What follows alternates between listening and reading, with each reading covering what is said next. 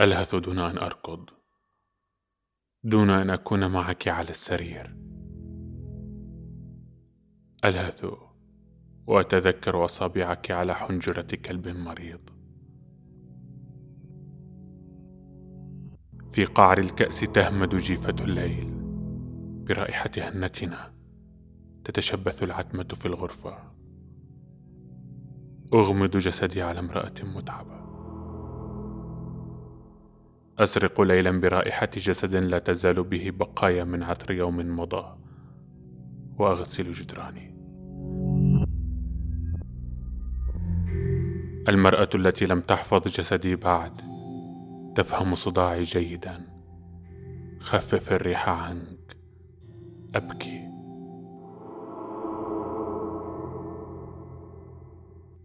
من دمعتك ظن السرير أنه خشبة في البحر. كل صباح أنفض عن جسدي الطحالب. كلما وضعت رأسك على كتفي تشعرين بالعطش.